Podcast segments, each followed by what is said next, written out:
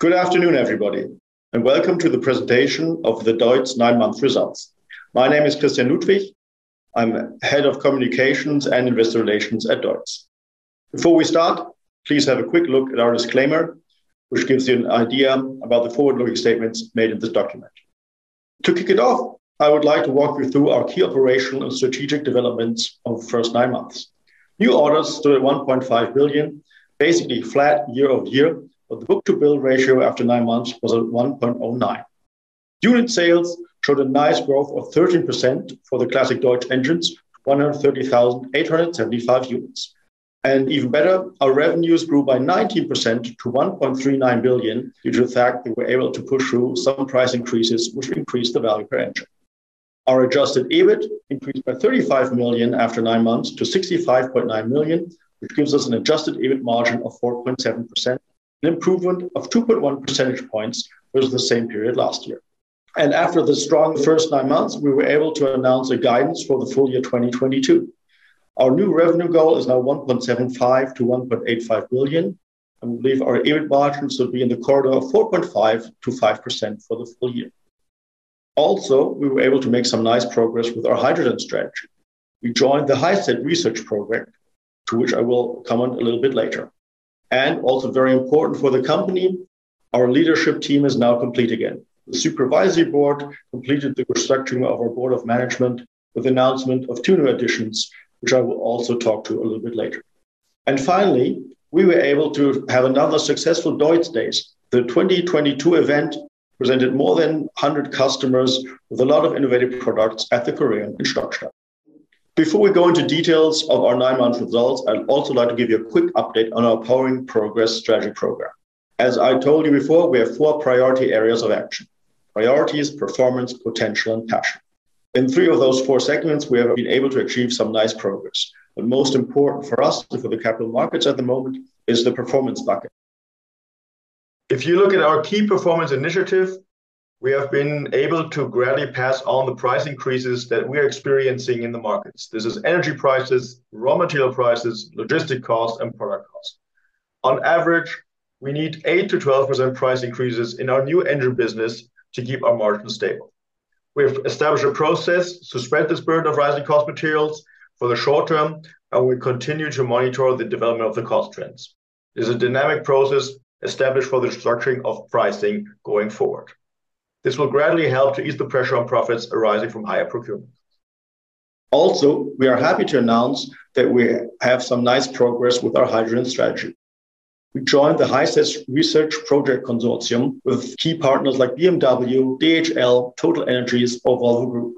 The aim of this research project is to develop trucks fitted with hydrogen combustion engines to be trialed in transportation logistics. Our part in this program is to develop two 18-ton trucks fitted with our DEUTZ 7.8-liter hydrogen engine. These trucks will be put to use in our own internal logistics. The investment volume subsidized by the German government is 19.5 million, and the project term is four years. So this means that with our hydrogen engine, we're also back in the on-road segment. And then we were able to announce that the reorganization of the board of management has been completed. Besides our two existing board members, Sebastian Schulte as CEO and Markus Müller, our CTO and now also Chief Sales Officer, we are happy to announce the addition of Dr. Petra Meier, who has taken over the role of Chief Operating Officer as of November 1st, and Timo Krutoff, who will join us as CFO starting December 1st. Also, an important topic for us has been securing our energy supply going forward. There are a lot of discussions about potential gas rationing, and we have taken some measures to be prepared if push comes to shove. For the Cologne Porz site, preparations are complete for switching to heating supply from gas if it is necessary in the short term.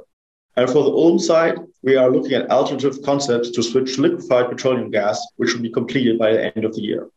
Also, a lot of suppliers are being monitored closely.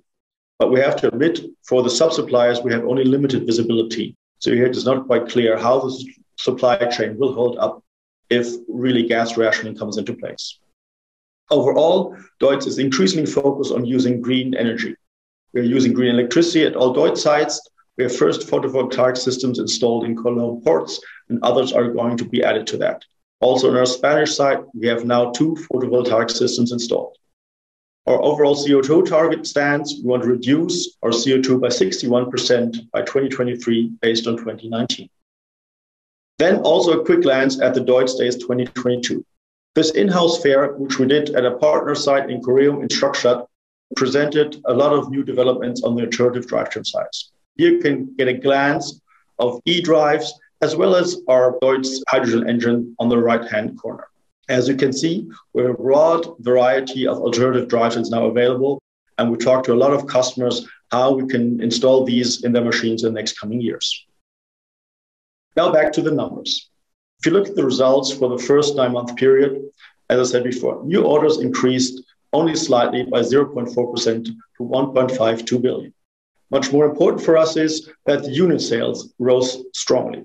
With a 16.5% growth overall, we are now at 169,000 units compared to 145,000 a year ago. And also important for us, the classic DEUTZ engines showed a nice growth of 13% to 130,000 units. This is also reflected in our revenue development.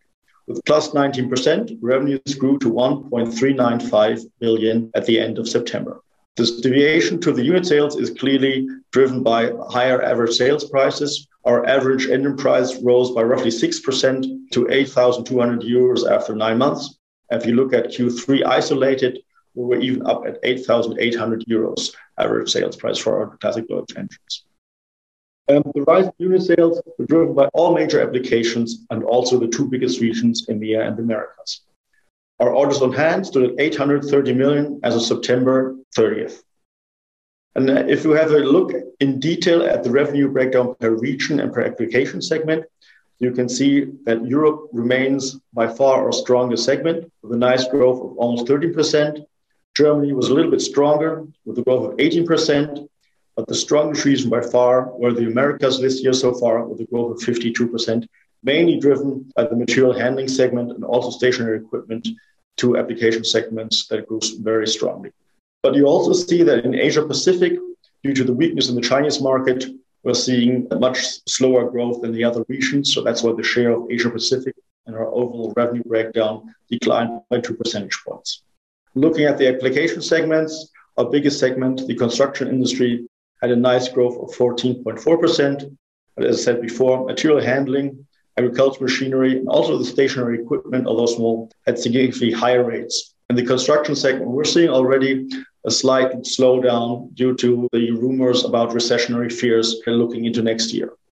Also, very important for us was that the service business grew by 12.7%. It remains a quarter of our sales, which is very important for us margin wise. If we look at the profitability in Q3, we're able to increase profitability versus the previous quarter by 1.5 percentage points. This is due to the increased volume of business, cost savings, some positive currency effects, but also that we're able to pass on higher logistics and material prices, increasing better to our customers. The EBIT margin before exceptional items after nine months rose to 4.7%, an increase of more than two percentage points. Our net income for exceptional items amounted to 52.2 million, and the earnings per share for exceptional items came in at 43 euro cents compared to 22 euro cents in the same period a year before. So our performance initiatives are increasingly bearing fruit, as you can see, in the healthy margin development during the course of this year. That brings me to my final slide. We now have enough visibility to give you a new outlook for the year 2022. As you may remember, the initial outlook we had to take under review due to the uncertainties of the Ukraine war. Now we believe we'll see unit sales between 175 and 185,000 DEUTZ engines for the full year. This translates into a revenue range of 1.75 to 1.85 billion. We also believe that our adjusted EBIT margin should be in the range of 4.5 to 5%.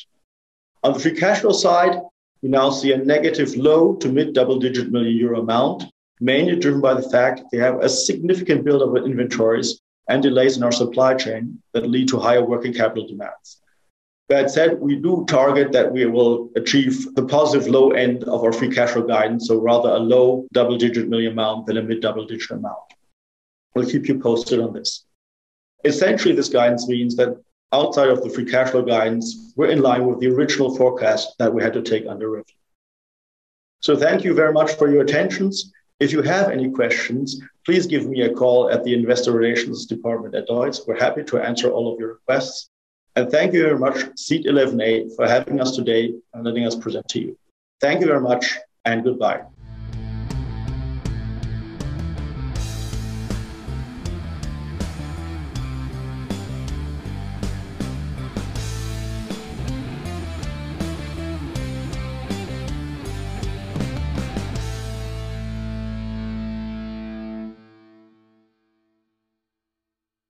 Disclaimer.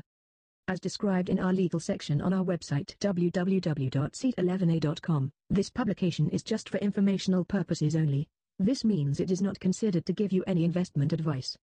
Any opinion or recommendation expressed by the companies is neither given nor supported by us and should not be considered an investment advice from our side. Also remember that any opinion or recommendation expressed is subject to changes without further notice. The content itself is obtained from sources believed to be reliable, but we do not guarantee its accuracy, completeness, or timeline of its content. Seat11a.com and its employees disclaim all liabilities for any loss that may arise in any form from any use of information in the video slash audio and from our website. We neither express any opinion on the future value of any security or other investment vehicle, nor recommend any investment based on the information given. Please consider the publications and our website as a platform for companies to present themselves, but you need to seek financial advice from an expert regarding the accuracy and appropriateness of the material presented or recommended by the companies in the publication, as we are just considered a publisher. We may hold and trade anytime securities in the presenting company, may it be a listed or private company. By consuming our content, you agree to these terms and the terms in our legal section on our website.